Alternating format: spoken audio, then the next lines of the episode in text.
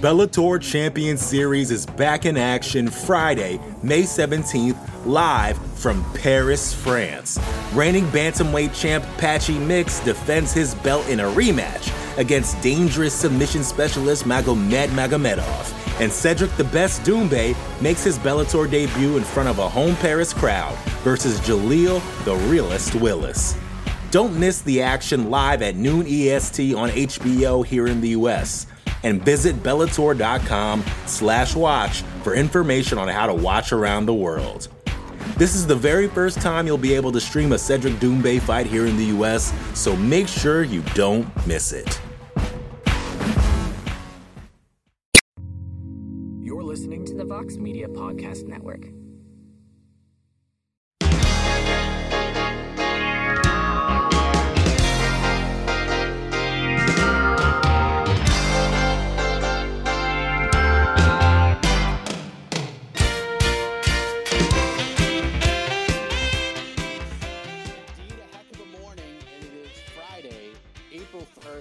twenty twenty-two. Hope everyone's having a wonderful start to their Friday as we embark on the final edition of the program this week. It is a free-for-all Friday, and I'll explain what that means in a moment, but I am Mike Heck, not quite fully caffeinated just yet. I do have my large black iced coffee from Dunkin' Donuts to my left, so I'm getting there. But like I said, it is a free-for-all Friday, which means for ninety-five percent of the show, it is your questions, it is your calls, it is your thoughts on the sport of mixed martial arts or whatever the hell you want to talk about. If you want to talk about U F C two seventy-three, we can talk about U F C two seventy-three. If you want to talk about WrestleMania this weekend, we can talk about WrestleMania this weekend. We can talk about whatever you want. But before we get into that, a couple things to discuss. First off, it is April first. Let's get into the M M A birthdays right off the bat on this April first, because I want to start things on a positive note when it comes to this date. Happy forty-fifth birthday to Vitor Belfort, by the way. We last saw him compete for Triller in a boxing match against freaking Evander Holyfield back in November. I got to experience that event live, and it broke my heart pretty much the entire week. He was supposed to compete on that Triad Combat two card a couple weeks ago in Houston before it got postponed, but I've talked about this many times before. He's a guy I want to interview so bad following the Holyfield stoppage win and all the Jake Paul stuff. It's I've said it. I've talked about this enough, but happy birthday to the former U F C champion. Also, Derek Campos is thirty-four, longtime Bellator staple. He's also been doing stuff with Triller. Ramzi Nainjum is thirty-four also. He was in the U F C for a hot minute, two seasons on The Ultimate Fighter. He's with the P F L for a little while and more. And Muhammad Usman, the brother of U F C welterweight champion, a man many consider the pound-for-pound best fighter on the planet, is thirty-three. So happy birthday to everybody there. Shout out to everybody. So it is their day of birth, but we all know what else April first stands for, right? It is April Fool's Day, and I see a couple people in the M M A media space on here right now. And for those who work in this M M A media landscape, this day in particular, for lack of a better term, better phrasing, it sucks. It sucked diddly ucks, because this is the day where people come out of the woodwork. They create clone accounts. They put out fake news. They're trying to take advantage of wonderful fans like yourselves, trying to lure you into these false senses of security. It's a sucky day. And, and not only does the phony baloney news come out, but it takes away from the actual real news that comes out, because people just don't believe it when things happen on this day. They think it's phony. They think it's a joke. And oftentimes that has not been the case. And I'm just trying to think off the top of my head, because I know a couple of things have happened on April Fool's Day that stick in my mind over the last five or six years. And maybe there's more than this, but just kind of going off the top of the dome here, most of the stuff not good. Like two years ago, the pandemic is kicking off. Things are starting to get real wild and scary out there. Everything's starting to shut down. The U F C is like, uh-uh, everyone else is getting canceled. Everyone else is postponing events. We're not doing that. So the U F C goes ahead and books a fight between Khabib Nurmagomedov and Tony Ferguson for U F C two forty-nine. What a crazy build to that card, because there was date changes and location changes and all Disney stepping in and shutting things down and all of that. And April first, twenty twenty, that's when we find out that we found out that Khabib was not going to be able to compete on that card. There was a lot going on with travel and the pandemic and family stuff, and it was totally understandable why Khabib didn't fight. So that was the latest chapter in the Khabib-Tony Ferguson rivalry. When coincidentally enough, two years before that, two years prior, April first, twenty eighteen, again, Khabib-Tony Ferguson. They were scheduled to headline U F C two twenty-three in Brooklyn. This time, Tony Ferguson is out of the fight, suffers the infamous tripping injury. And this is the day we found out Max Holloway agreed to step in on short notice. It was like three weeks, maybe, maybe less than that. But of course, that was the craziest build in U F C history, especially fight week, because Max didn't end up fighting either. And the great Al Iaquinta ends up stepping in to fight Khabib Nurmagomedov on just a day's notice. And then two we- two years before that, we found out that Daniel Cormier was injured and out of his fight with Jon Jones. That was scheduled to headline U F C one ninety-seven. This was Jon Jones's long-awaited return. He ended up fighting Ovin Saint Preux on that card at U F C one ninety-seven for the interim light heavyweight title, and won a fight that did, to, to say it as respectfully as possible, it did not age like fine wine, that unanimous decision victory for Jon Jones. Oh yeah, and then I forgot. I think it was last year, right? Let me let me just uh, let me just make sure I have my, my dates correctly. Yes, it was last year. So last year, you guys probably remember this. This wasn't a U F C thing or a Bellator thing or anything like that, but C F F C ninety-four, Kaytag Pliev, the Canadian fighter, almost lost a damn finger in his fight against Devin Goodale. And I remember April second to this day, because Kaytag Pliev goes to the hospital that night to get his finger reattached, because it was basically detached from his hand. It hung on by a thread. Goes to the hospital, gets his finger fixed up, hops in the car, and as soon as he leaves the hospital to go in the car and travel, I believe he's traveling to Cincinnati, he hops on a Zoom call with me and talks all about the finger injury. So that guy is always going to be a legend and a savage and an animal for as long as I as long as I work in this space, that's for sure. But all I have to say is be careful. It is April first. Be careful of the tweets you see. Make sure you verify them. Make sure they have the blue ch- they have the uh, the old blue check mark next to their name. Make sure you do your due diligence before you believe the stuff that comes out on this day. And if it does come from someone like Ariel Helwani or the great folks at M M A Fighting or people that you know and trust, just believe that it's true, because we're not just going to throw out stuff that isn't true, all right? So I just hope the streak of every two years something major happening in a bad way to these U F C fights comes to an end today. So, all right, it's a free-for-all Friday. We're taking your calls. Whatever you want to talk about, bring them in. If we run out of calls, I'll bring up some other topics. I am ready. It is Friday. I am excited. I'm going to bring in Tito Lil Bit Ortiz. I'm sure there's probably more to uh, to that name, but let's bring Tito in there. Tito, are you there? Make sure you unmute. Are you there? Hi, everyone. I'm, yeah, I'm right here. What's up? How's it going? I just wanted to say hi to everyone. I haven't got anything to add right now. Sorry. All right. Well, thank you. Good morning. All right. Everyone's just, I, I like it. I like it. A, a morning greeting. Zeke has been waiting. He's oh for two. Normally when we do these spaces, like the pre prelim pre-games, Zeke's like right there, ready to go. He's always like the first caller. And I haven't seen him for these past two shows, but he is here. He is ready. He's got the first topic of the day. What's up, Zeke? Wow. Absolutely. Curveball out of right field, changing up the times on me. In the time zone, the Eastern time zone, eight oh nine I'm looking at. Mike Hack, you're making me set my alarm. But here nor there, I'm going to bring you to Tony Ferguson and Michael Chandler, and then I'm going to ask you another question about, I mean, arguably the people's main event coming up on U F C two seventy-three. But let's bring the energy on this, uh, you know, heck of a morning on this Friday. I'm excited. So uh, first things first. First, obviously, we're looking at Chandler and Ferguson, and that line just opened up uh, minus two hundred. Now it's going up to minus three hundred. Does Tony Ferguson weirdly have a fighting chance, Mike? I have a feeling he does. I think that if Ferguson can I think that if Ferguson can survive the first round, he definitely has a chance.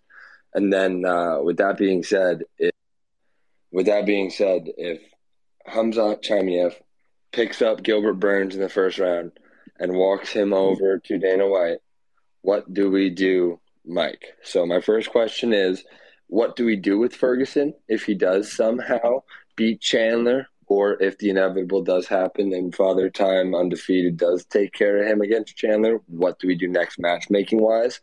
And then, of course, I, I, I honestly just want to talk about Khamzat. I mean, the guy is just – he's so hard not to talk about. With that being said, what do we expect? Do we expect the fight week media hype to, you know, do what it does best?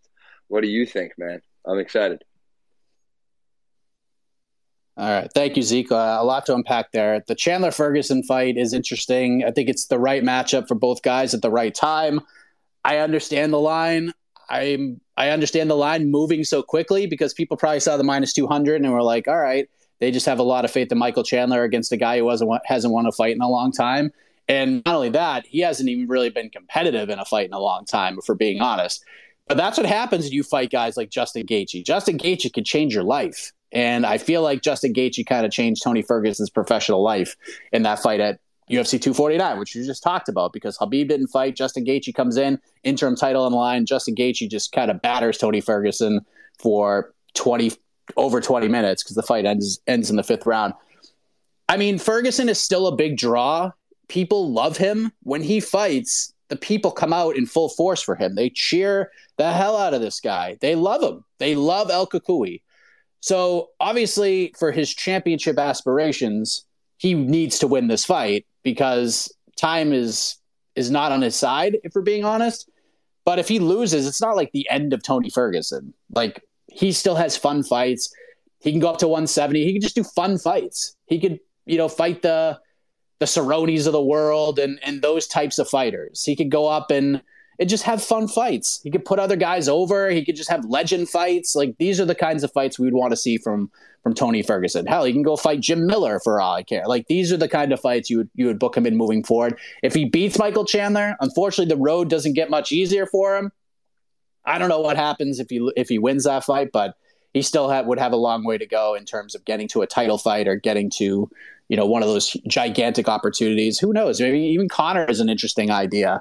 If he goes out there, it is competitive, and Connor just wants to come back and he can't get the Nate fight, and you want to try to give him just a, a fun matchup that people will watch and people will tune into, even the casual audience, you could do Tony versus Connor. So, I mean, the options are there, win or lose, uh, unless he just gets absolutely bolted by Michael Chandler. Like, Chandler just thirty twenty-fives him or knocks him out in a minute. Like, I don't know if that happens, but I do agree that if this fight gets extended, Ferguson is is is kind of an interesting underdog in this fight. I do favor Michael Chandler to win, but we'll see. That chaos comes through. As far as Khamzat Chimaev goes, if he just goes in there and he picks up Gilbert Burns, brings him to Dana White, slams him, and finishes him in a minute, I mean, this guy's fighting for the title. There's no doubt about it. And I will say this, and I know most people would would say that Leon Edwards is next in line and, and all that, and he should be one thousand percent.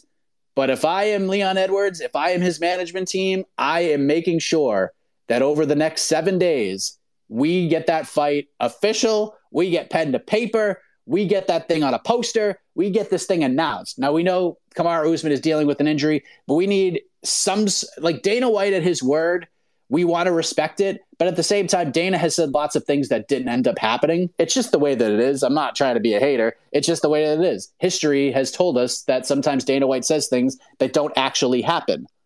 But if I am Leon Edwards, if if this is ninety-nine percent, that is not enough for me. I need one hundred percent guarantee that I am fighting Kamaru Usman in July or in August or whatever he can fight. If we have some sort of U F C social media announcement, put these guys in a poster, make it official. Because if Khamzat Chimaev goes out there and does what he did to Li Jingliang, to Gilbert Burns at U F C two seventy-three, I mean, who would who would...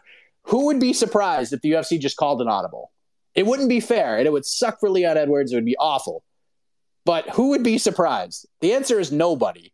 So if I'm Leon Edwards, I am on the phone with the U F C. I am on the phone with the matchmakers. I'm on the phone with Hunter Campbell. We got to get a date. We got to get something. Let's at least put pen to paper on on something. If we got to push the fight back, if Kamaru's injury is is taking a little longer than expected. We'll just move the fight back a little bit, but we have to get this thing done, because if Chimaev does that, I'm still not one hundred percent convinced that Leon Edwards will get the title shot unless something happens and the U F C makes it official before that. So we'll see. Looking forward to that fight. I would say if you polled one hundred M M A fans, despite the two title fights, I think the Chimaev-Gilbert Burns fight is probably on the top of everybody's list right now in terms of what we're looking forward to at U F C two seventy-three. And I will be there. I'm very excited for that. I haven't covered a U F C event since U F C two forty-four in freezing cold New York. So I'm excited to go to Jacksonville with my man Jose Youngs and uh, just crush some coverage. Bobby, good morning. How are you? Doing well. How are you doing, Mike? I'm doing great. What's going on? Uh, just a quick question. What the heck is up with Ben Rothwell's release? And do you see him possibly going to P F L to replace Verdum in their heavyweight division? Interesting thought. That's a good question, Bobby. Thank you very much. Yes, yeah, so if, if you didn't know, M M A Fighting reported that Ben Rothwell was released from the U F C. And we talked about Ben Rothwell getting ready to fight Alexander Gustafsson on May twenty-first, Alex Gu- Alexander Gustafsson is still on that card. Opponent T B D. U F C is trying to figure something out. As far as why Ben Rothwell is released, I have no idea. I have no clue. No one's talking. I've reached out to multiple people about this. Uh, nobody knows the real answer to this. I've talked to people from Gustafsson's team. Uh, I've reached out to people from Rothwell's side. Haven't heard anything back from them. Uh, the Gustafsson side, they have no idea what's happening right now. They have no idea. It just seems... I I have I don't know, but you would have to think that it's probably not a good thing, because this seems very random. So I don't think it's just a simple, like, Rothwell was injured. Oh, come on now. He's cut. Something probably happened behind the scenes. I mean, who knows? Could be like a career-ending injury. It could be something.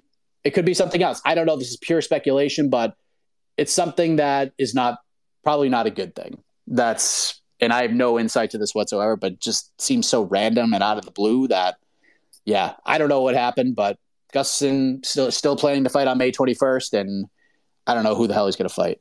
So, the Bellator Champions Series is back in action Friday, May seventeenth, live from Paris, France. Reigning bantamweight champ Patchy Mix defends his belt in a rematch against dangerous submission specialist Magomed Magomedov. And Cédric "The Best" Doumbè makes his Bellator debut in front of a home Paris crowd versus Jaleel "The Realest" Willis. Don't miss the action live at noon E S T on H B O here in the U S And visit Bellator.com slash watch for information on how to watch around the world. This is the very first time you'll be able to stream a Cédric Doumbè fight here in the U S, so make sure you don't miss it. Let's bring in Garrett Trammell on this Free For All Friday. Garrett, good morning. How are you? Just make sure you unmute. There hey, Mike. How you doing? How are you? Good. So, What's I've up? just got kind of a random question in general on the U F C antitrust lawsuit. Do you think that once that whole thing is done and taken care of, that we're going to see some real change in the M M A world? Like, I mean, personally, I think the U F C may have to take a step back and become not a second-tier player, but at least let Bellator and ONE, you know, and potentially even Eagle F C step up and become more first-tier. Thanks. All right. Thank you, Garrett. Uh, let me just say, and I am an honest man. I am full of integrity. I am aware of the antitrust lawsuit. I have not dove into the antitrust lawsuit as much as I probably should have. Shame on me. Uh, the folks at Bloody Elbow have done a fantastic job covering the antitrust lawsuit. So anytime I have to even look at anything, I go to those guys because they have done such a tremendous job. As far as change goes, I mean, first of all, anytime that there is a lawsuit against a major league or company or promotion, it takes a long time for it to come to its conclusion. So, like payments and, you know, all that stuff. It, it could take a long time before you have a decision. And then even after that, it could take even longer to get restitution and things like that. So as far as the change goes, maybe I would say unlikely. I mean, it could happen, but it, it, I will say don't hold your breath. I will be in probably in my fifties before any kind of change could potentially happen. But even if even if this comes out monumental, I don't know if it changes the structure of the sports and payouts. I don't know if the Al Iaquinta comes into play. I don't know what, I, I mean, I don't, I have no idea. I doubt it. I would say for those looking for positive change and looking for it quick, it ain't going to happen. You still need the fighters to come together and, and work this out. And we all know that that's probably not going to happen. You will read, uh, I believe my interview with Joe Lauzon is coming out today, and you'll get his thoughts on it. And people might look at that interview and look at Joe in a, in a negative light, because even he, had, he even says himself, like, some people look at me and they think I'm, I'm anti-fighter. It's, he's not. He's just looking at things from a realistic perspective. Like, if Joe Lauzon wasn't a U F C lightweight and he was just a actual like fight analyst, if they brought him on SportsCenter as an analyst for mixed martial arts and they asked him about fighters and associations and potential unions and stuff like that, this would be the kind of answer that he would give, and he probably wouldn't get the same flack that he gets as a fighter. So I actually understand where he's coming from. And as much as we hate to admit it, as much as we hate to read it, he's not wrong. And you'll read that a little bit later. So, yeah, maybe there's some change. I doubt it. And if it does happen, it's not going to happen for a little while. So let's bring in Patrick. Patrick, good morning. How are you? Mike. You're in the car. I love it. Yeah, I'm commuting. I want to start off with a little Friday morning flattery, if you will. I want to say uh, I started listening to the M M A podcasts with Jose and Pete C, you know, talking about crystals and everything, like twenty nineteen. Then when you came in, right during the pandemic, I just want to say thank you for, you know, getting us through the, getting me through the lockdown, lots of long walks with the dogs, uh, watching all of those Saturday night, every week, M M A cards, and uh, keep me in the loop. I just want to say thanks. That's it? No, no, I got more. I, I can, no, I'm, I'm gonna, okay, I was going to say, I appreciate that. I was like, uh-oh, this is, is this the compliment sandwich, or am, am I about to get a bash right now, and then maybe you end it in, I love your bald spot or something? Uh, no, so I was going to chime in uh, about the welterweight situation. Uh, okay. So after Kamaru won uh, against Colby, I got this sense that he wanted to take a step back, and I came up with this plan that somehow the U F C was going to try to force Leon out, you know, and that... Uh, They would probably do something, uh, Leon versus Luque, and then possibly, oh, and so the injury thing played right into my narrative, because I was like, okay, I think they're going to want to create an interim. And when Kamaru got hurt, I was like, okay, this is perfect. They're going to try to somehow force Leon to fight someone else, get him out of the picture, because it seems like Kamaru really just wants super fights. Like, Leon just does not fit into where he's at in his career, and he's chasing legacy, um, and, you know, that just seems to be the story with Leon. I, I don't think it's fair, but um, do you think that there could be any truth to that, that they're going to, maybe there's going to come out a story, there's going to be complications with uh, Kamaru's hand, and he's going to have to sit out another eight months, um, and that will force an interim. I know it's a little conspiracy theory-ish, tinfoil hat, but what do you think? I get it. I got you. Uh, thank you, Patrick. I appreciate the kind words. I appreciate you listening in the car. This is kind of like what I want. This is like how I dreamt up the show in my brain, like people driving in the car, listening to, while they work, or on their way to work, on the way home, whatever. Like, uh, I, I love that. And thank you very much for the kind words. I really appreciate it. I will say I'm, I was kind of on the same page as you after the Colby fight. I thought Kamaru was just going to take some time off, because he was a very active champion. So I thought he was going to take some time off, spend some time with his family, maybe wouldn't see him till like the end of the year. And then I thought my whole plan was, was an interim situation as well. How do we get Leon a title fight, but get Khamzat into a title fight as well? So I thought what they were going to try to do was let Usman just kind of chill out, take some time off after all that activity that he had, and the U F C would move forward with an interim title fight between Leon Edwards and Khamzat Chimaev. And then the winner of that fight, like if Leon Edwards stops the hype train of Khamzat Chimaev, a Leon Edwards-Kamaru Usman fight instantly becomes much bigger because Leon gets the rub, and even the Jed Mishus of the world who feel like, and I don't agree with this, but Jed could be a little harsh, as you hear on B T L and all our other programming. He has the attitude that just nobody cares about Leon Edwards. Like, he's not a draw. Like, nobody cares. I, I don't think it's it's to that extent, but you can't deny that Khamzat Chimaev is a bigger star, is a bigger name right now than Leon Edwards. People care about Khamzat more than they, I guess, care about Leon Edwards. And maybe that's not fair with the work that Leon has put in, but they've tried. The U F C has tried to give Leon the rub. They put him in there with Nate Diaz. You go out there and you blast Nate Diaz and you win win that fight, and you do it convincingly, and you don't have any awkward moments, you're going to get that rub. Unfortunately, it didn't happen because Leon won the fight and he beat him convincingly, but all anybody talks about was, you know, those final ninety seconds, that final two minutes of that fight. And it's it was the Nate Diaz show right after. After losing the entire fight, Nate Diaz lands the one big shot, and all everyone's talking about is Nate Diaz. So I thought Kamaru sits out, Leon gets Khamzat. If Leon wins, fight with Usman's massive. It gets Usman out of bed, gets him excited. And if Chimaev wins, no-brainer. You throw Chimaev into a title fight. That's a massive fight, too. I mean, this is just kind of how it worked out. I didn't expect, even with the hand injury, I expect Usman to fight this summer. July, August, kind of too soon to tell at this point. But I, I expect to see Kamaru Usman fight this summer against probably Leon Edwards. But again, like I said earlier, if you are Team Leon Edwards, we have to get this fight on the books. We have to do something. We have to get pen to paper. We have to make this official.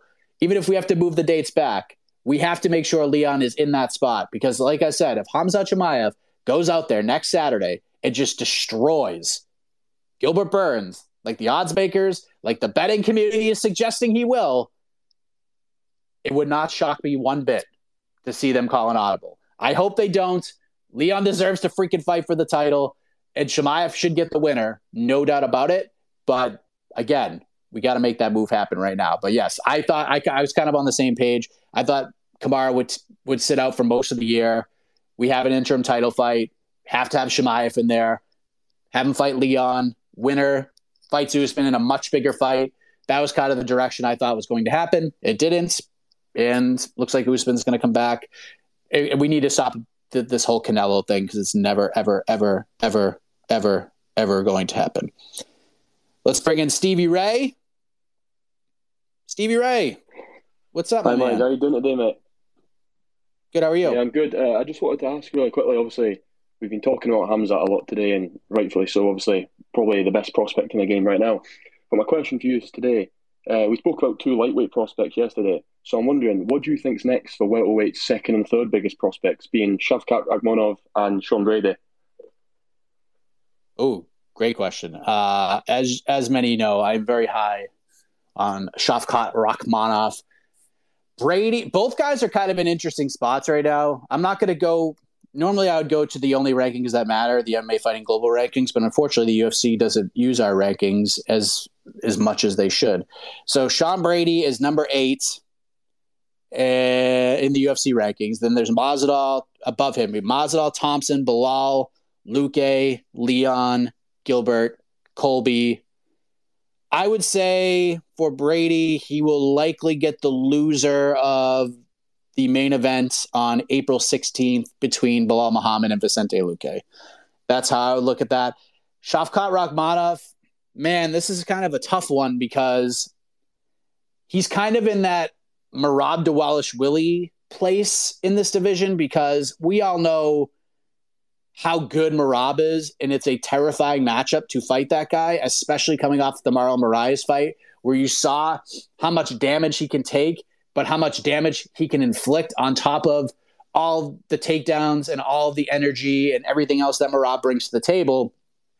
But I've been saying this about Merab for years now. There's not one guy in the bantamweight top fifteen that is going to get an email from the U F C with a contract to open it up and be excited to fight Merab Dvalishvili. It's getting to the point where Merab keeps winning fights. You're just going to have to fight this guy, especially if you're in the top five. But I feel like Shavkat's kind of in that spot right now. I know Ponzinibbio's got a fight coming up. Maybe Li Jingliang. I mean, I don't know. Michael Chiesa would be interesting. I know both guys are, are managed by by the same manager. But you know what? Neil Magny. Neil Magny is the correct answer. Neil's coming off the win this past Saturday over Max Griffin. That's that's the answer. Magny versus Shavkat. That makes all the sense in the world. It's not Chimaev, but it's like almost Chimaev. It's like a, a triple A version of Chimaev, at least in the end. Shavkat is a tremendous fighter, and I don't mean that disrespectfully. It's just the way that people view him, you know, the drawing power especially. But Shavkat is Shavkat's a scary man and a guy we could be talking about for for a championship opportunity in the next couple of years. I'm very high on that guy.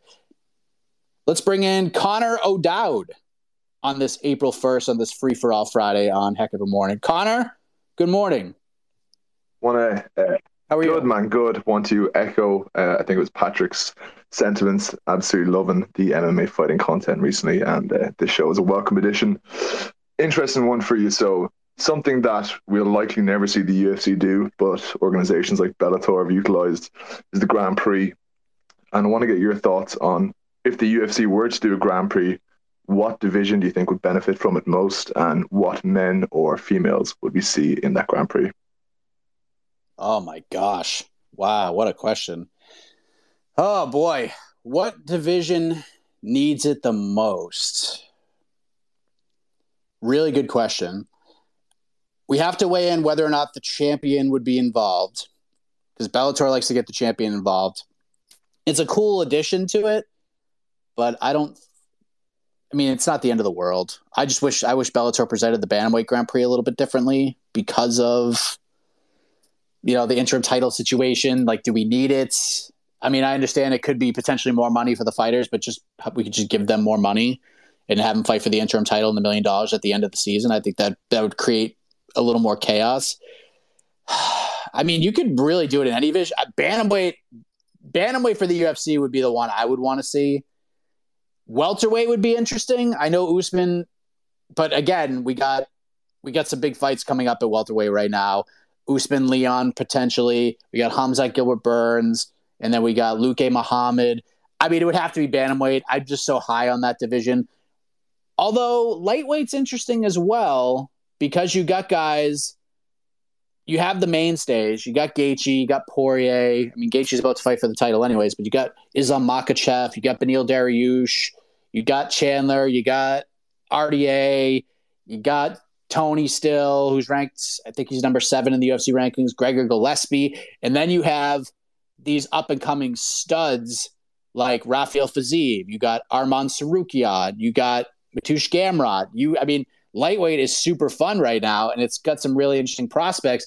And if Oliveira goes out there and beats Justin Gaethje, I mean, you got the and let's just say Oliveira goes out there and beats Gaethje, and then he somehow beats Islam Makhachev. I know New York Rick doesn't agree with anything, even hypothetically speaking, that suggests that Charles Oliveira could beat Justin Gaethje in a fight. If you watched B T L yesterday, you know what I'm talking about. But I think it would be fun just to see like how Fiziev would stack up against some of those guys, how Tsarukyan. Anyone who has listened to ranking shows or anything, you know how high I am on Arman Tsarukyan. I feel like this guy could beat a lot of guys in the top ten right now.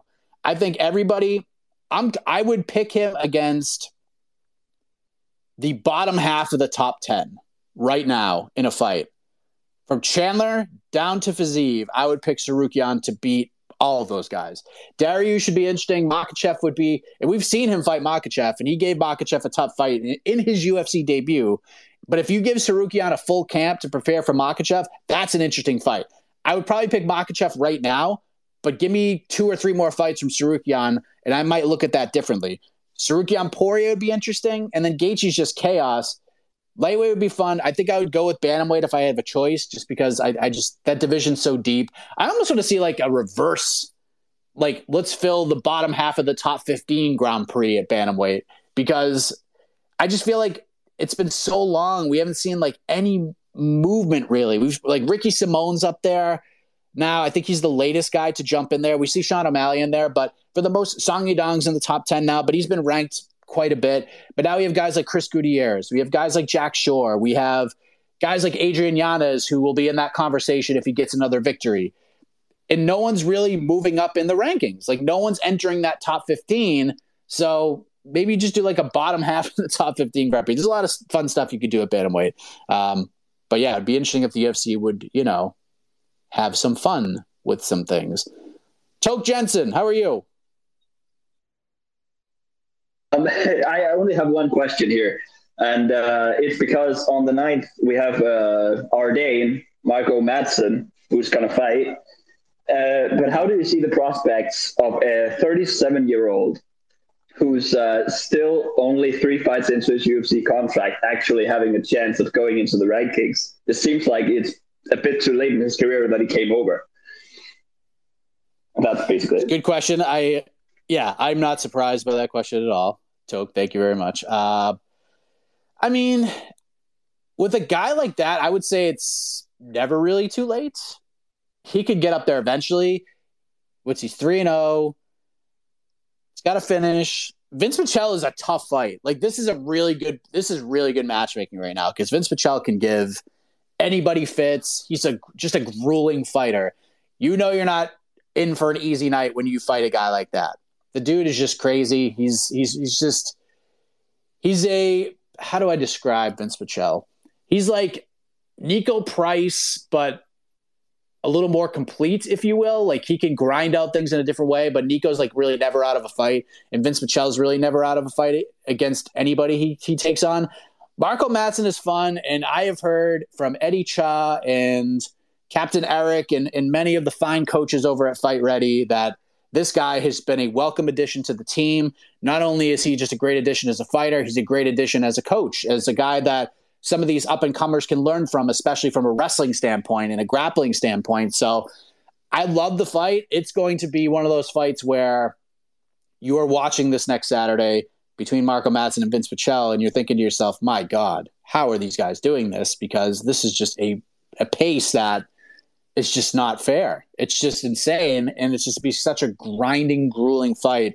I'm really intrigued by it. It's a sleeper fight on this card for sure. But Marco Madsen in the rankings, if he beats ben, Vince Pachel, and I know how the U F C sort of views a guy like Vince Pachel, he's going to be getting like a top twenty matchup next. So to say it's too late for top fifteen, don't necessarily agree with that. But if he wants to crack the top fifteen, he's got to be Vince Pachel, and that is not going to be an easy night at the office. I know Joey T has been very patient here. Joey T, good morning. Happy April Fool's yes, Day. Yes, sir. How's everybody going? How's everybody going? I'm um, good, man. How so I kind of have a question. So with the pay-per-view coming up, Arlovski's fighting Korean Zombie, which I do feel majority of us do feel that Volkanovski's going to win and contain. So after he wins that, what's really next? He beat Holloway twice. He beat Ortega. The only other two options I really think of is maybe Yair, or the winner of Cater and Allen, maybe, if they ever fight. Uh, we'll see. Thank you, Joey. Appreciate you listening. I mean, it's got to be Max Holloway. It's it's it's got to be Max. Max was the original fight. That's that's the one. That's that's the money fight in this division. Unless somehow you can get Cejudo back, but I don't even think that that is as interested as I would be in seeing Cejudo fight Volkanovski.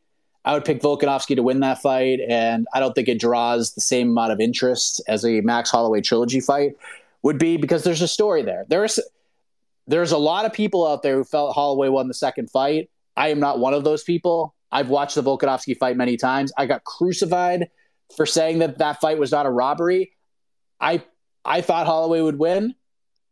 Volkanovski won. He lost the first two rounds. I thought Volkanovski won three, four, and five. Not a robbery, super close fight. And it's one of those fights that is just not appreciated enough for how great it actually was. Go back and watch that fight. Go back and watch it again. It doesn't matter who won or who lost. That fight is phenomenal. That is the Jose Young's M V P high-level martial arts showcase. Go back and watch that fight. If you want to show f- new fans... You want to show your, if, if your girlfriend or your wife is like, why do you watch M M A? Show them that fight. Show them that fight with those two personalities. That's the one you show them. It's so good, and it doesn't get talked about enough. And a lot of people thought Holloway won that fight. I thought Volkanovski. There, there's people out there who thought Holloway won the first fight, which I don't agree with at all. Like, you have no, in my eyes, you have no argument there. Second fight, yeah, you do have an argument. But I don't think we know who the better fighter is right now. It's it's close. And a lot, like if you ask ten M M A fans who the better fighter is between Alexander Volkanovski and Max Holloway, you're probably going to get five that say Volkanovski and five that say Holloway. To me, it's Volkanovski, but by a nose. But that's what makes it so interesting, because Holloway made so many great improvements between the first and second fight that I'm curious to see what it would be like the second at, between the second and third fight, because Holloway bounced back from that second Volkanovski loss, and we thought his head might not even be in the game. He kept talking. People kept bringing it up, and he kept saying, I wasn't over it. I want that fight back. He's getting ready to fight Calvin Kattar. And then he goes out and puts, in my opinion, top three greatest individual performances in U F C history against Calvin Kattar. I mean, what a performance that was. And then he has that crazy fight with Yair Rodriguez. It's got to be Max Holloway. It has to be. I know Max was, there were there were some preliminary talks about maybe doing Max Holloway versus Josh Emmett to headline that Columbus card this past Saturday. It didn't come to fruition. Helwani said it best. It was a Hail Mary. They tried. It didn't happen. But now Holloway gets the winner. And yeah, I think that's what you do at, at featherweight right now. There's, I mean, there's other guys. Cater Allen, I like. I think that's that's the that's the fight you make. And there is talks, preliminary talks right now, uh, of a Yair Rodriguez, Brian Ortega fight sometime this summer. Date T B D. I mean, it's being discussed. That's as far as it's at right now. Uh, but that fight is being discussed. The Bellator Champion Series is back in action Friday, May seventeenth, live from Paris, France. Reigning bantamweight champ Patchy Mix defends his belt in a rematch against dangerous submission specialist Magomed Magomedov. And Cédric "The Best" Doumbè makes his Bellator debut in front of a home Paris crowd versus Jaleel "The Realest" Willis. Don't miss the action live at noon E S T on H B O here in the U S And visit Bellator.com slash watch for information on how to watch around the world. This is the very first time you'll be able to stream a Cédric Doumbè fight here in the U S, so make sure you don't miss it. Let's get Kevin from Duval. Oh, A K is going to love this. Kevin, good morning. Hey, hey. Uh, was, can you hear me?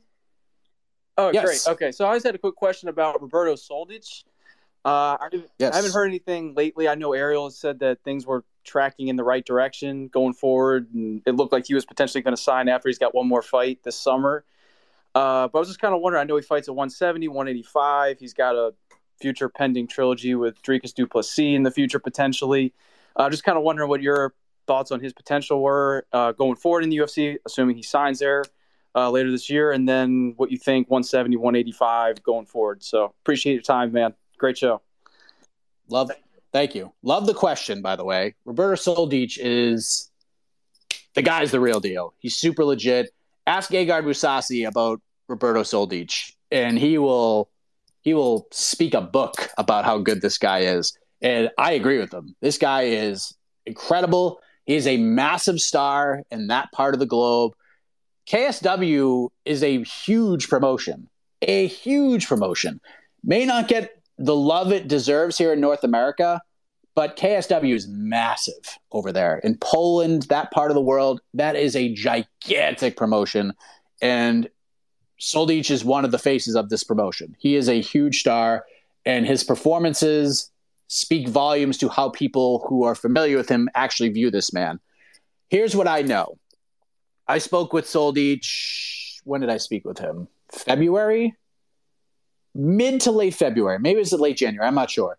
But from, from all accounts, here's what, what he told me. Not this past event, but the event before that. Soldic was sitting down with K S W after that card. He had a number in mind. He was going to present with his management team an offer to K S W. If you want to keep me, I have one fight. And first of all, let me just clear one thing up. Soldic has one fight left on his deal with K S W, but it's one of those situations where it's kind of like Chris Cyborg and Bellator, kind of what, what's being rumored and discussed in far in terms of Francis Ngannou. He has one fight on his deal, but come July, I think it's like July fifteenth. It's sometime in July.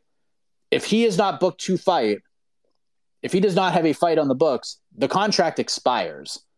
So the way Soldich approached this entire situation was, I understand that the best competition I can have, the best place to cement my legacy is in the U F C, right? If I go and fight those guys, that's the best place for my legacy. From what I understand, the conversation between Soldich and K S W was a very good one, was a very good one to the point where they made him a tremendous offer. I don't know, like, so it just depends on what he wants. Because Soldich had told me that if he goes in there and says, here's what I want, and K S W says, okay, he was going to re-sign with K S W. And there's, I still think there's a chance he will re-sign with K S W, because if the numbers and the terms that I am hearing are are accurate, I mean, I, I, I have a I have a hard time believing he will he will turn that down, unless legacy just means that much to him. If it's about money, if money is number one, I think he will stay at K S W. But if it's a combination of of everything and legacy maybe outweighs the wallet, maybe he goes to the U F C. But you best believe Bellator is going to be a player. One F C, one championship is going to be a player.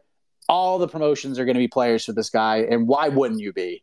This guy is that good. He might be the best welterweight in the. He's one of the best welterweights in the world. One of the best middleweights in the world. And I will say that it's just kind of, as good as K S W is, the level of competition is not to some of the guys that are ranked in the M M A Fighting global rankings in the top fifteen. And who knows? Maybe they are. But I think Soldich in the U F C gets a big fight right away, immediately, because it's going to cost you some money to, to sign that guy. If the U F C is super interested in Soldich, they're going to have to pay for him. And if they pay for him, what I think it will take to get him over, he's going to get big fights immediately, right out the gate. But I'm excited. I, I mean, wherever this guy ends up, if he ends up, Soldich in the U F C is fantastic, but he's going to do what's best for him. K R L, good morning. Hey, Mike, how's it going? Good, yourself? Good, good, good. Um, so I was looking at you guys' rankings, which I know are, you know, a, a, a combination of, you know, a bunch of different staff. Um, one, I'm curious how you combine the rankings from each staff member, but that wasn't the uh, – the original question. My question is, in general, I see the number one pound for pound is Kamaru Usman, and and it's kind of been thrown around as like a given. Why not Volkanovski? Why not, like, how has Kamaru been any more dominant than Volkanovski? I think, if anything, Volkanovski has had to face more difficult competition in Max Holloway than Kamaru has in Jorge Masvidal and Colby Covington. What do you think about that? Uh, thank you, Carol. First off, let me just say that is a tremendous question. And, it, and in my opinion, is a question a lot of people should be asking, because I actually, I, I don't think Volkanovski gets enough love. I don't think he gets enough respect. And let me see where I have Volkanovski. I have Volk. I currently have in my rankings, to peel back the curtain, I have Volkanovski fourth, pound for pound. I have Usman, Ngannou, Adesanya, Volkanovski. So he is number four in my eyes, and you can make a strong argument that he could be three or two, or he, I mean, I, I don't think we could put him at number one yet. I think he's super close. He's very close. He's that good. But the fact that he's in, he's above Oliveira in my rankings. He's above, he's above Stipe. He's above a lot of guys. And I hate. I hate the pound for pound discussion, but I think if we look at top five, top ten pound for pound, I think you can kind of interweave. I think it's pretty clear. I think the top five is pretty clear. I think Usman, Ngannou, Adesanya, Volkanovski, Oliveira, those should be the five guys, and then just kind of mix and match between them. And then the rest are just kind of playing semantics. You're just kind of figuring out, like, where do we put this guy? Where do we put this guy? You could flip-flop a lot of different guys. But as long as Volkanovski is in your top five somehow, I don't think, I don't think it's that disrespectful. Uh, but him not being in your top five, I think it's super disrespectful. And let me just look at the ranking. I'm not going to call anybody out by name, but there are a few people who do not have Volkanovski in their top fives right now. There are people on our rankings who have Max Holloway ranked above Volkanovski. We have people in our rankings who have Volkanovski ranked fifteenth pound for pound right now. And I'm not going to call this person out, but that is egregious. And you should be ashamed of yourself. Let's bring in No Name M M A. Good morning. Uh, I have a quick question. Uh, in the next five years, what do you see being a better weight class in terms of matchups? light heavyweight or heavyweight, now that we got all this new blood coming into heavyweight recently? Five years from now. Great question. I don't even know what I'm doing five minutes from now, but let's uh, let's take a gander. Let's take a look here. I mean, I think I'd say heavyweight. I mean, I, I think heavyweight always will win that argument just because it's it's heavyweight. It's the flagship division for the U F C. It's the reason why sometimes when you look at these fight night cards, that even though there's like seventeen better fights on said fight night card, that the co-main event is a matchup between top forty heavyweights. It's just the way they look at the division. But I mean, you got guys like Tai Tuivasa. You got Curtis Blades, who's still pretty young. I think we still see him around in five years. Tommy Aspinall is on the way up. And as long as you can throw Tommy Aspinall in a fight in the U K and have him in main events for the next five years, I feel like heavyweight will get a better spotlight upon it. Light heavyweight, I mean, you got some good you got some good guys in there. Like Jamal Hill is is a guy you could certainly watch. Paul Craig's making moves. Um, but then it's just, I mean, I don't know. I, I'm going with heavyweight, but I see where you're coming from. Like Jiří Procházka is super exciting. There's a lot of other exciting two oh fivers. Jamal Hill is probably the guy that could be the flag, the, the flag holder, if you will, in terms of young guys trying to make that leap up the top of this division. But I feel like heavyweight will will always win out in, in these types of discussions. So uh, we'll take a few more. Joshua. Let's bring Joshua in. What's up, Josh? Just make sure you're on mute. Are you there? All right, I'm here. I'm here. Sorry about that. It was a Bluetooth issue. All good, man. All right, so I want to talk women's strawweight. I do not understand right. why nobody is talking about Marina Rodriguez and why and how she should be fighting for the title next. So my question is, is after destroying Mackenzie Dern like that, having such a good fight with Yan Xiaonan, which came down to a split decision, you could say that Yan won. I mean, you could argue that side, but Marina wins the fight, and everybody's talking about Carla Esparza right there, and obviously that's the next thing, but I feel like Marina's not getting the love that she deserves. So what do you think? Do you think that she should be fighting for the title next, or what do you think about that? Let me ask you this. If you had the mighty pencil, Joshua, are you booking Marina Rodriguez over Carla? No, no, no, no, no. Against I'm, Rose, right? No, okay, no, that's okay, not. Okay. I'm saying okay. she's next, and she should right. not fight. Okay, again. No, I'm with. Yeah, before fighting. Okay, so thank you. Yeah, I, I completely agree with you. Marina Rodriguez, her her next fight should be for the belts. I mean, if she wants to take one more fight and just stay active and stay loose and you know build her confidence up, sure. But there's some dangerous matchups. You would have to think, like, if she fights again, she's going to fight either Jessica Andrade or Amanda Lemos because they're those two are both to headline a card. So you'd have to think that would be the direction they would go, and maybe she does take that fight. Who knows? We have to remember also that Rose has been a little more active, but she's not the most active fighter. You're not going to see her, for the most part, fight three, four times a year. She's you, if you get her twice, that's a that's a banner year. Uh, for Nami Yunus fans. So, and this fight is happening in May. So maybe you get one more out of Rose. So, I mean, I would listen, I I think I think Marina should fight for the belt. In fact, I said, if you listen to our On to the Next One prediction show, where A K and I went through the, each division and predicted who the champions would be, I predicted Marina Rodriguez would end the year as champion. So, I mean, maybe that's a bold pick, but that was my selection. I feel like, I feel like, after watching the Yan Xiaonan fight, if I could make that pick again, I'll be honest, I probably wouldn't make it, but I do stand by it. I do stand by it. But Marina winning that fight, I can understand why people kind of questions the decision, but I scored it for Marina. I didn't think it was like a big robbery, but it was a super close fight, and it was a fight that she needed at that time. So, and for Carla Esparza, she is super lucky because, because if Mackenzie Dern had beat Marina Rodriguez, Mackenzie Dern would be fighting for the title right now, not Carla Esparza. And that is unfair, and it's blasphemous. It's a bunch of B S, but Carla gets her title shot, and we'll see what, what she does with it. Let's bring Tony in. We'll take a couple more. This has been a hell of a free-for-all Friday, everybody. Thank you so much. Tony, good morning. Hey, good morning. How's it going? Good, yourself? It's going pretty well.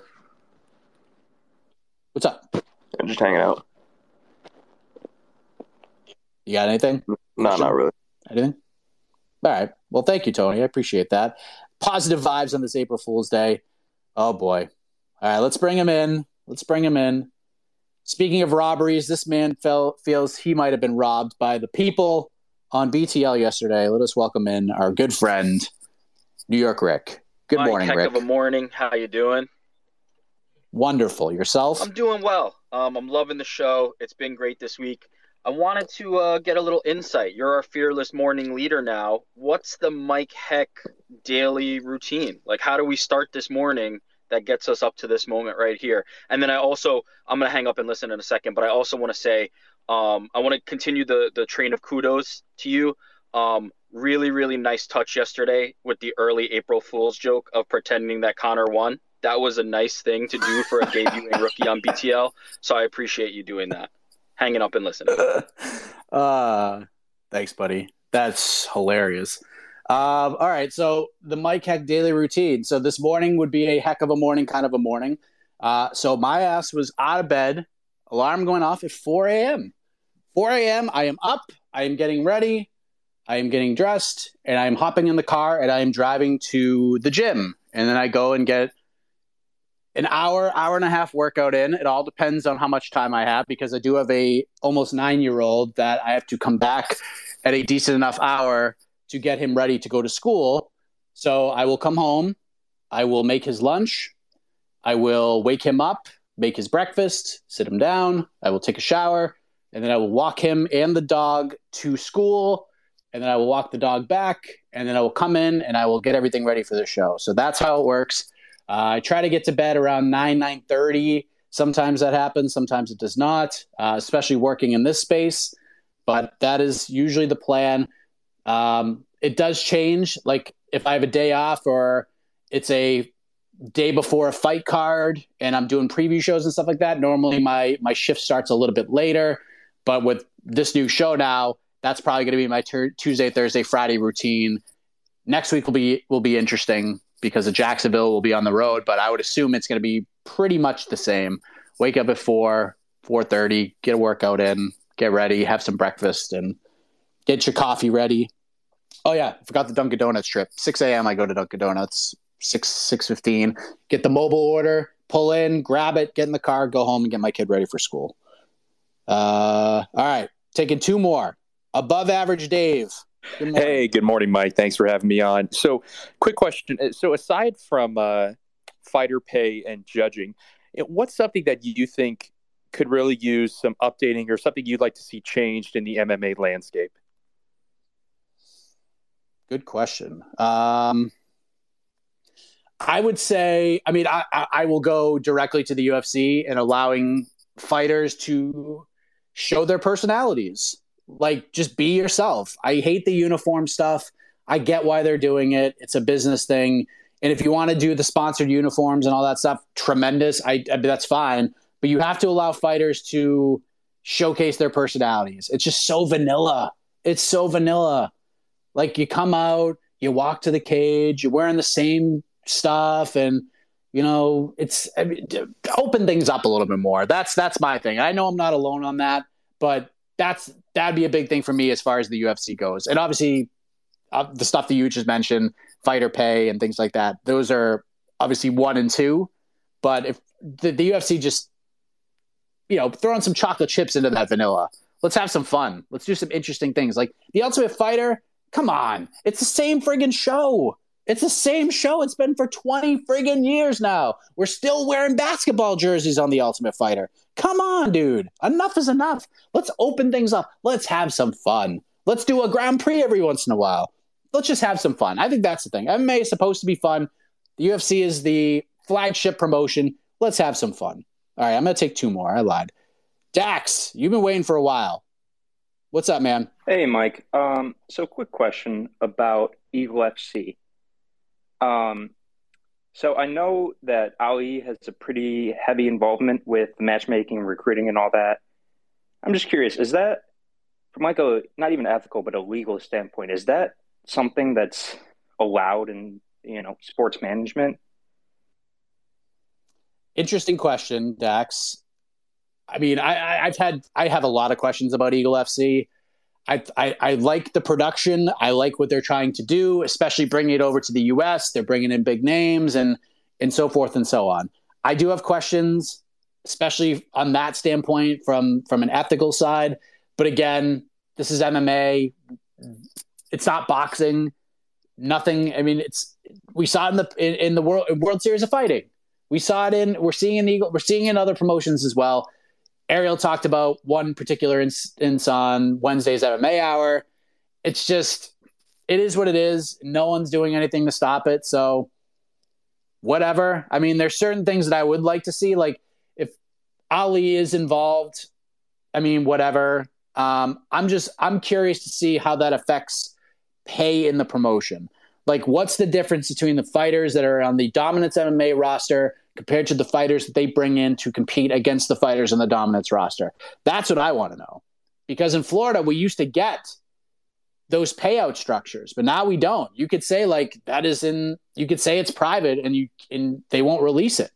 So, and I have requested the last two cards to get payouts, and uh, I've gotten the same response from the commission both times. This is, it's under lock and key, and they've chosen to keep it private, and we will respect that. So, yeah, there's questions, tons of them. The matchmaking is another thing, but yeah, I mean, but this is M M A, and this Eagle F C is not the only promotion that that does this stuff. So, Tristan Gordetz, what's up? Hey, Tristan, are you there? Hey, I'm here. I'm here. Sorry about that. What's up, buddy? All right, listen. So let's go back to an episode on to the next one. This is after matches after make U F C two seventy-two. Okay, I'm watching it. You're going, or like you were talking, you know, you were giving the fight suggestions, and one of one of the uh, listeners suggested uh, Miranda Mirage versus Erin Blanchfield. I'm like, that's a good fight. Well, let's do this.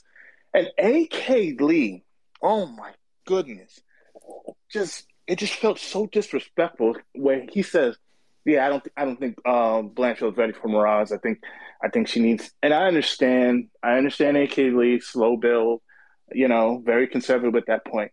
But if he can't see Erin Blanchfield for what she is, like that woman, I know you're high on her. I'm very high on her. I think she could beat a lot of those girls in that flyweight division from ten to fifteen at most. And for, for, for A K, to, and, I, and mind you, I, I went, and I, after that episode, I direct messaged him on Instagram and let him know how I felt about that. We, I think I think the next episode, he actually mentioned me about how I went after him about Erin Blanchfield. And he's like, well, I've been high on Erin Blanchfield ever since. But I'm like, the disrespect, though, that he, it just came off. Like he was, dis- like he dismissed the Miranda Maverick fight. I was just like, Like I went back and I watched that fight again, and I'm like, to do that to to do that to Miranda Maverick. Miranda Maverick was on the stool, frustrated, dealing with Erin Blanchfield. Blanchfield was like, after the fight, was like, oh, that was easier than I thought. And I'm like, excuse me? I'm like, yo, this girl is no joke, and she's gonna beat a lot of your favorite fighters in that flyweight division. And for A K, for the disrespect, and this is the, and, and listen, I know I bring this up all the time. I think I've asked this question to you of like, who do we decipher that is going to, that you put the rockets on and shoot them up and feel that, yo, this person's special. I think she, they should be fighting ranked fighters. And then who actually needs that slow build? So I put the question to you, like, you just got, isn't it just more of like, yo, when you look at a fighter, like this girl, shit, I don't care. She's got three fights. I want fighting ranked fighters. And then others, yeah, you need that slow build, need a little bit more seasoning. So just just tell me, Mike, that um, how do you, you know, decipher which is that needs the rocket ship shot up and which is like, okay, a little bit more seasoning. I know we talk about this all the time, but I'm I'm like, A K, man, I don't, if you can't see the specialness in Erin Blanchfield, I don't know what to tell you at this point. Uh, I'm, I'm done with my writing. I'm sorry. Go ahead, Mike. Damn, Tristan, bringing that heat. Dig it. Uh, I mean, it's it's it's always tough. I think there's there's super special fighters that just have the entire package. It's not just the ability to compete in the cage. It's the ability to draw interest out of it as well on social media, things like that, personality and interviews and things like that. And we can all sort of agree that Khamzat has that in his own special way. Not only is he going out there and just drilling these fighters, he's not getting hit at all. He's doing it in such dominant fashion. And then he goes out and does interviews and he does all this YouTube content, and, and people just are interested in this man. They have, they, they want to see what he's going to do next. They're, that's one of those special fighters. I would put Muhammad Makhachev as another guy that I think is in that boat as well. Great in the cage, built a platform outside of professional M M A, multi-time amateur world champion. He's got a great personality. That's a guy I think is a super special fighter. I think Erin Blanchfield is a, is a very special fighter as well. I think she will fight for a U F C title. In fact, I think she will be at some point a U F C champion. I think time is on her side. It's just a weird time in this division right now because you have this almost second generation of women's flyweights. You have the Casey O'Neills. We're seeing Manon Fiorot, who's going to be a top five one twenty-five. I think she came in at like number six or number seven. I actually think she's ranked behind Jennifer Maia after just beating her, which I felt was kind of weird, but okay. And then you have Erin Blanchfield, Miranda Maverick. Erin, I think, just has to, I don't know, her like she just, she's all business, and there's nothing wrong with that. She's all business. Um, I think you just kind of build her up. She's still super young. She's still super young. So like that, that personality will develop over time. And I think the more she wins, I think it's just kind of getting her out there and getting those reps in, because Miranda's a great win, but now we, I think now you got a vet tester, throw her in there with a, with someone who's been in there five or six times. Like for instance, if something happens, let's just say Casey O'Neill can't make it, something happens and Jessica I needs a new opponent. I think Erin Blanchfield slides right in there. I think that's that that's a fine matchup of a veteran that she could do very well in, but it's also a risky thing because if she loses, then you kind of take her back a little bit. We saw what happened with Miranda Maverick, where people like just kind of lost. They, they they didn't feel like maybe maybe she's not as good as we thought she was. She's lost two in a row. I still thought she won the the, the Macy Barber fight, but I don't know, man. It's it's one of those things. It's it's a good problem to have when you have all these contenders and you have a dominant champion, but you still have veteran names in the mix too, because Miesha Tate now going to one twenty-five kind of mixes things up as well. Because if she goes out there and she beats Lauren Murphy in July, you best believe they're going to throw Miesha in a title fight with Valentina Shevchenko. And if Lauren Murphy wins that fight, that tells me Valentina Shevchenko will probably not defend her title again. If she beats Tyler Santos, she probably goes up to one thirty-five and tries for the second title. At least that's how I would book it. And she has the chance to become a two-division champion. All right, I'm going to do take one more because Dana Spite wanted to get on last week. We had some tech last show. We had some technical difficulties. We couldn't get him in, and now he's out again. Unfreaking believable. Oh well. All right, listen. I've given you a lot of time. Oh, wait a minute. Dana Spite, are you there? Come on, dude. No. Five, four, three, two. One. Dana, we will try again, unless you just try to April Fool's me, and if so, well played. All right, it is nine oh seven. I've given you a lot of time this morning, and we are done. So thank you all. Apologies to Elon, Zach, and Four Corner Sports. Casual Fan will get you in on Tuesday. I promise. Tuesday show, I don't know when it's going to happen. It's a travel day. We'll make it happen at some point, okay? We will have a show on Tuesday, uh, and then I will be in Jacksonville Tuesday nights. And then I'll be there Wednesday, Thursday, Friday, Saturday. Obviously, we will do shows on Thursday. We'll do shows on Friday before the weigh-ins on Friday. And we will have some fun, some interviews, all sorts of fun stuff. And even Al Iaquinta said he was up for uh, doing some co-hosting for one of these shows while we're in Jacksonville. So stay tuned for that. What a week it has been. It has been a heck of a morning. It has been a heck of a week. Thank you very much for listening. Thank you very much for participating. If you just came in late, the show will be up on the M M A Fighting Podcasting Network very soon. And once again, a reminder from the beginning of the show, it is April first. It is April Fool's Day. Be careful what you read on the internet. In terms of M M A news, make sure you verify who it's coming from. If something's fishy, don't believe it. If it comes from a credible source, believe it. Don't let the day fool you. So Have a wonderful rest of your Friday. Thank you very much. Have a heck of a morning, everyone.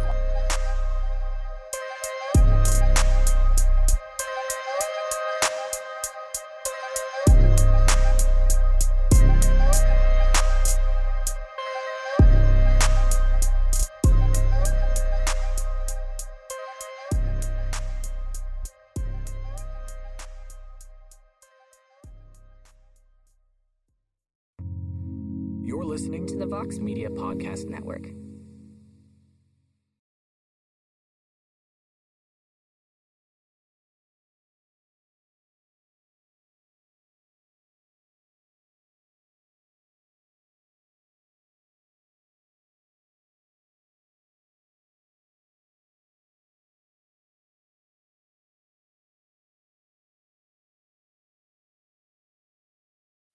The Bellator Champion Series is back in action Friday, May seventeenth, live from Paris, France.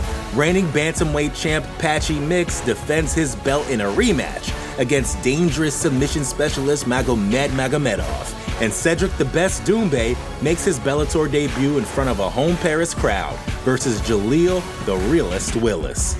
Don't miss the action live at noon E S T on H B O here in the U S, and visit Bellator.com slash watch for information on how to watch around the world. This is the very first time you'll be able to stream a Cédric Doumbè fight here in the U S, so make sure you don't miss it.